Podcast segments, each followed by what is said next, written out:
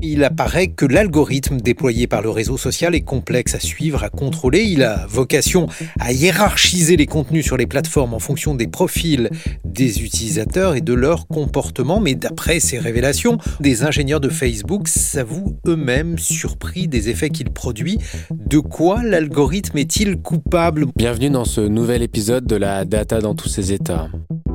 Et aujourd'hui, il n'y a pas de régulation, Guillaume. C'est ça qu'il faut comprendre. Il n'y a aucune régulation pour encadrer ça. Il y a des régulations sur les données à caractère personnel, mais pas sur les algorithmes. Le mot à retenir, c'est gouvernance algorithmique. C'est-à-dire comment on va tester ces algorithmes. L'idée, c'est d'avoir des pratiques de développement, de tests, leur imposer aussi des méthodes de calcul, d'explicabilité, c'est-à-dire d'extraire en partie la logique de l'algorithme pour justement leur imposer d'être responsables par rapport aux outils qu'ils développent. Et c'est ça qu'il faut faire. Et en cas de scandale, qu'il y ait un audit et que là, on puisse regarder sous le capot pour voir les problèmes. Regardez sous le capot des outils d'intelligence artificielle. L'informaticienne et femme d'affaires Aurélie Jean connaît très bien la complexité de cet enjeu d'explicabilité qu'elle évoque ici au micro de Guillaume Erner sur France Culture en octobre 2021. Le danger est aujourd'hui de se retrouver dans une situation où nous serions entourés de recommandations efficaces, pertinentes, optimales, mais jamais explicables. Pourquoi ai-je obtenu ce score ? Pourquoi me suggère-t-on ce livre ? Pourquoi me faire rencontrer cette personne ? Pourquoi choisir ce travail ? Je ne sais pas, mais c'est efficace. Difficile d'accepter une telle réponse, et le mathématicien français et lauréat de la médaille Fields, René Thom, nous mettait déjà en garde. S'en contenter serait pour lui nous rendre intellectuellement semblables à un rat qui sait que lorsqu'il appuie sur un levier, la nourriture tombe dans son écuelle. Je suis Gilles Lecerf et vous écoutez la deuxième saison de la Data dans tous ses états, le podcast de Digora pour mieux comprendre la digitalisation des entreprises auprès de ceux qui la vivent. Épisode 4, Prédire n'est pas expliquer. C'est difficile de définir l'intelligence artificielle parce que maintenant on fait passer beaucoup de domaines de l'informatique sous ce nom parce que c'est un nom vendeur. Pierre Mounier-Kuhn est historien de l'informatique et enseignant à Centrale Supélec. Moi, j'ai toujours défini l'intelligence artificielle comme l'horizon indépassable de l'informatique. On met l'étiquette intelligence artificielle sur tout ce que l'informatique aimerait bien réaliser, mais qu'elle ne sait pas encore vraiment bien faire. Donc, c'est un champ de recherche qui ne cesse de reculer à mesure que l'on avance. Typiquement, le jeu d'échecs a été considéré en 1956-57, au moment du colloque de Dartmouth, fondateur de l'intelligence artificielle, comme le critère d'existence, de possibilité d'une intelligence artificielle. Et puis, au milieu des années 1990, quand un ordinateur a décidément battu des champions du monde, des grands maîtres d'échecs, on a décidé que les échecs n'étaient pas un bon critère d'intelligence artificielle, qu'il fallait trouver autre chose. Donc, on avait dépassé ce stade. Donc, on a décidé que ce serait le jeu de Go, qui demande moins d'esprit de géométrie ou plus d'esprit de finesse. Puis maintenant, on cherche d'autres choses, la reconnaissance d'images, qui est déjà pas mal maîtrisée. Donc l'idée se développe évidemment d'autant plus facilement à la fin des années 40 qu'on voit apparaître ce qu'on appelle des cerveaux électroniques. On appelle tout de suite spontanément les calculateurs électroniques des cerveaux électroniques parce que leurs constructeurs aussi expliquent qu'ils peuvent traiter des informations comme le cerveau humain. C'est une idée qui avait déjà été discutée à l'époque où Blaise Pascal avait présenté sa fameuse machine à calculer. Donc on est en 1642, à l'époque des mousquetaires. Blaise Pascal a, lui, réfuté l'idée que c'est une machine pensante. Il a dit « c'est une horloge à calcul, c'était créé par un horloger et la machine ne pense pas. Elle ne fait qu'exécuter la partie mécanisable des calculs. Elle n'est pas capable d'inventer un théorème mathématique ou une démonstration. » Évidemment, tout ça est remis en question avec l'arrivée des ordinateurs, puisque dans les années 50, à la suite du travail d'Alan Turing, et aussi pour répondre à des besoins militaires et d'espionnage, à partir de 1956-57, tout un groupe, notamment d'Américains, se lance dans un grand programme, un projet intellectuel qu'ils intitulent « Artificial Intelligence ». À l'époque, cette jeune communauté de chercheurs se déchire autour de deux conceptions de l'intelligence artificielle. La première est dite symbolique.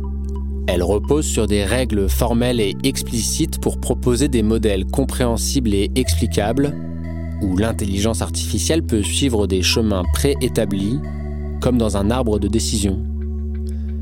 Elle s'oppose à la conception dite connexionniste, connexion qui repose, elle, sur le modèle du réseau de neurones et qui laisse une latitude plus large au modèle pour s'améliorer.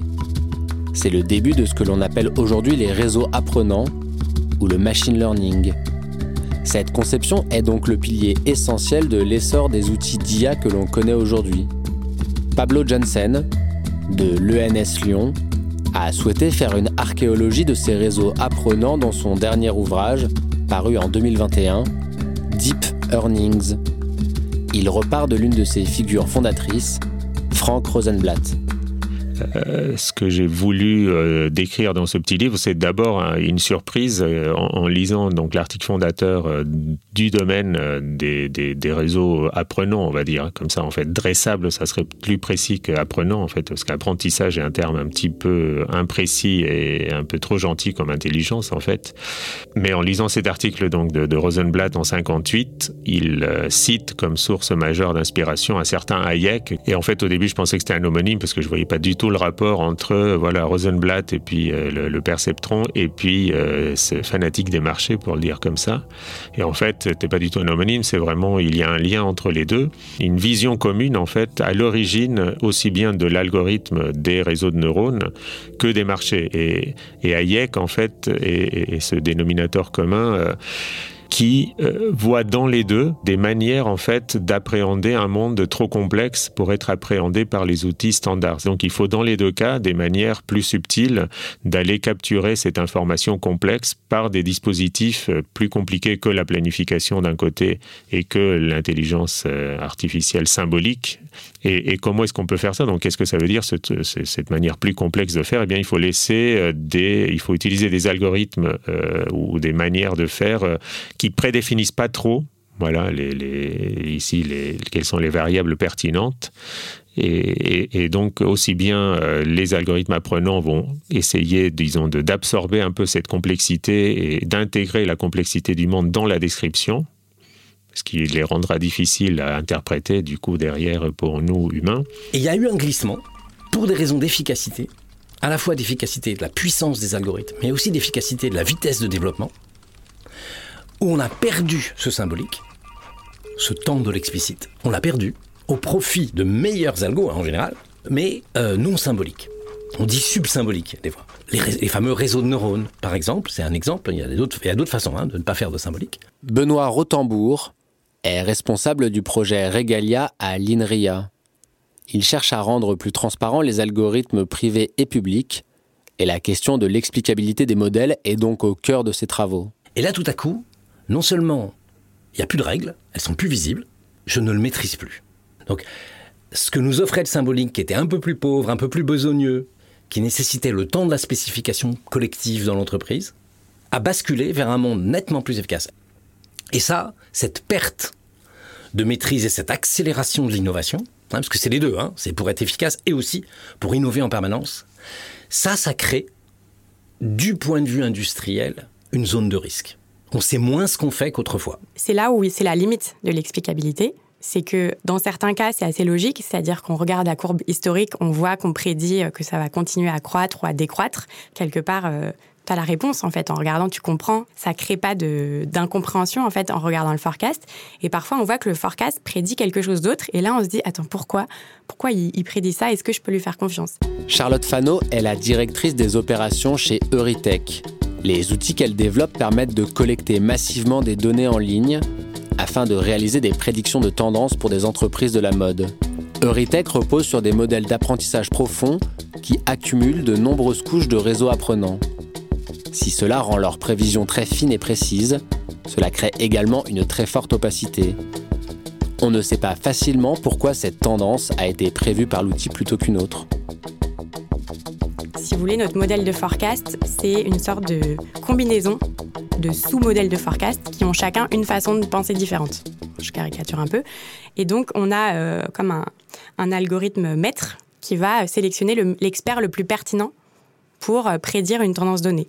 Donc, rien qu'en regardant ce qui s'est passé au sein de ce groupe d'experts, on va pouvoir souvent comprendre qu'on a eu tendance à biaiser vers le bas ou vers le haut notre algorithme et pouvoir corriger pour comprendre. Mais parfois, c'est la boîte noire. On a entraîné notre modèle avec 10 000, 15 000 tendances. On n'arrive pas à comprendre pourquoi il va prédire certaines choses.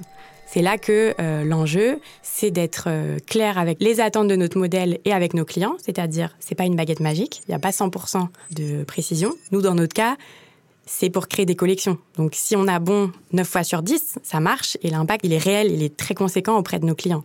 Après, bien sûr, s'il s'agissait de détecter une maladie ou d'accorder un crédit, là, on n'a pas le droit à l'erreur. Donc, c'est des cas d'usage qui sont complètement différents et où l'explicabilité, évidemment, ça devient central dans le métier, je pense, de ces entreprises qui essayent d'automatiser ça. Alors, sur le problème de l'explicabilité, déjà actuellement, il y a deux moyens de le traiter. Victor Storchan est le cofondateur d'Altica. Altica conçoit un outil pour accompagner les entreprises dans la mise en place de services d'intelligence artificielle plus explicables. Soit on construit des modèles qui sont complètement explicables. Et c'est pas forcément des arbres de décision ou des modèles basés sur des règles. Ça peut être des choses un peu plus avancées qui s'appellent des modèles additifs. Ensuite, sur des modèles qui sont complètement boîte noire, on va utiliser un tas de méthodes, on dit post-hoc. Donc, une fois que le modèle a été développé, on vient rajouter une surcouche d'explications au modèle. Et ça, c'est des méthodes, par exemple, de feature importance qui viennent classer l'importance de chaque feature sur une donnée. Donc, par exemple, pour un individu, vous avez son âge, son genre, son revenu, etc. Et puis, on va venir classer l'importance de tous ces paramètres dans la prise de décision du modèle. Donc, c'est des espèces de proxy, de méthodes proxy qui viennent se brancher par-dessus le modèle pour pouvoir donner de l'information, donc soit globale, un peu comment le système se comporte de manière générale, soit locale, pour un individu, qu'est-ce qui m'a amené à la prise de décision. Il y en a une emblématique et qui est de facto devenue un standard dans l'industrie issu de la théorie des jeux qui s'appelle les méthodes de Shapley. Cette méthode-là particulièrement est devenue un standard, l'industrie se l'est appropriée, mais ça reste une question ouverte dans la mesure où beaucoup de choses sont mal calculées. Donc la question suivante, une fois qu'on a l'explication, c'est comment on évalue la qualité de l'explication qui m'est donnée pour ne pas déplacer le problème d'utiliser une méthode boîte noire pour expliquer une boîte noire. C'est par défaut, on a renoncé à l'idée de pouvoir ouvrir la boîte et lire le code. On s'est dit, on ne pourra jamais lire le code. Il est illisible. Je renonce à l'idée d'ouvrir la boîte. Donc pour moi, c'est une boîte noire. Donc question maintenant, comment observer le comportement d'une boîte noire de l'extérieur ? Pour Regalia, en tout cas, on s'est dit, déjà, il faut être frugal. Je ne peux pas non plus bombarder la boîte noire avec des milliards de requêtes.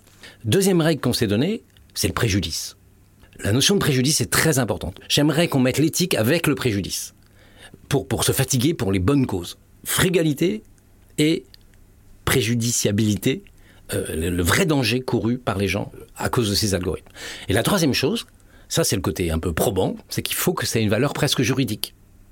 Qu'il faut que quand mon algorithme, Regalia ou DGCCRF, détecte un problème, que potentiellement la preuve fournie par mon algorithme soit d'une qualité telle qu'elle permet de gagner un procès un jour. Alors, c'est pas une vraie preuve, c'est un élément, c'est un faisceau.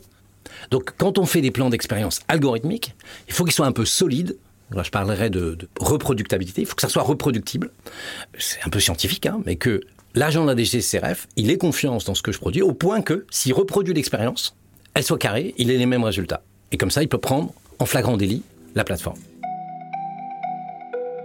Une autre possibilité afin de gouverner davantage ces outils est de revenir à cet arbitrage entre performance et explicabilité, en reconsidérant à nouveau la conception symbolique pour façonner ces outils d'intelligence artificielle.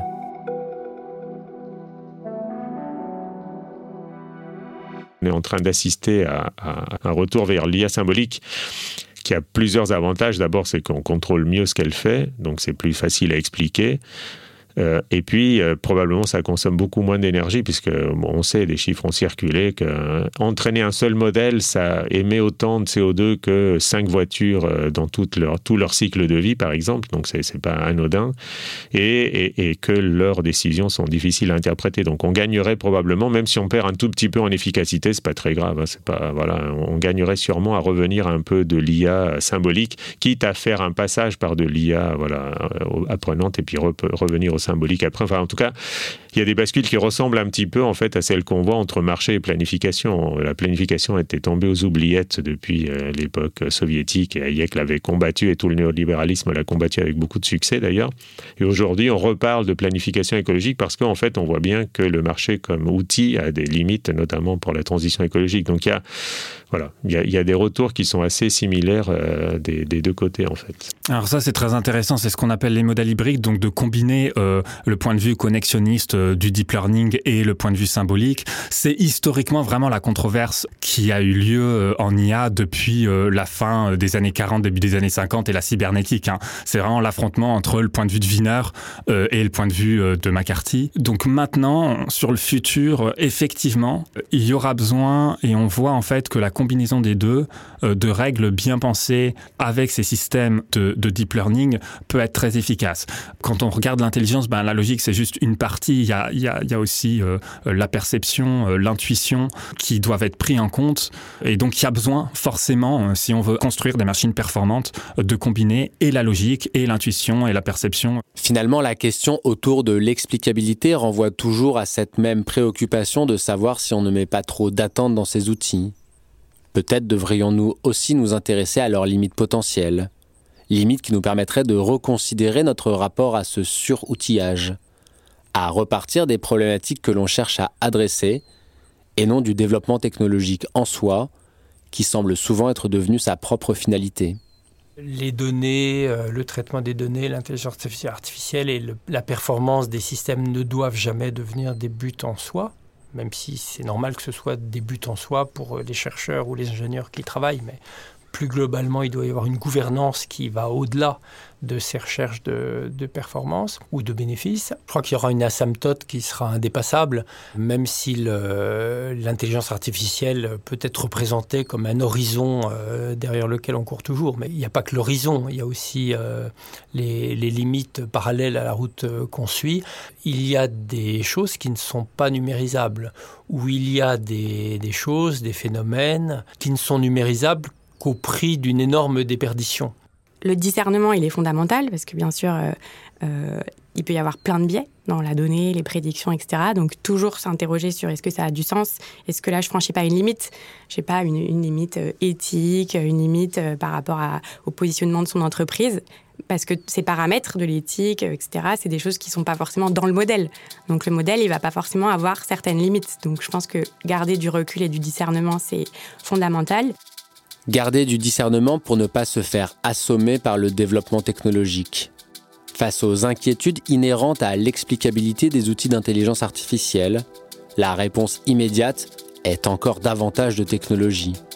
Une nouvelle couche rassurante, car l'innovation technologique, c'est finalement ce qu'on sait faire de mieux. C'est la solution immédiate et toute trouvée pour se rassurer face aux défis contemporains. Au-delà de l'explicabilité, la question qui se pose est donc celle du besoin même de ces outils, de leur sophistication, de leur complexité. Surtout dans un monde contraint et soumis aux impératifs écologiques, ce suroutillage apparaît en effet presque déraisonnable. René Thom en appelait à refroidir la société pour éviter de se transformer en rat. La question de l'explicabilité semble bel et bien être en passe de devenir le nouveau domaine de surchauffe de l'IA, mais il ne faudrait pas perdre de vue l'essentiel.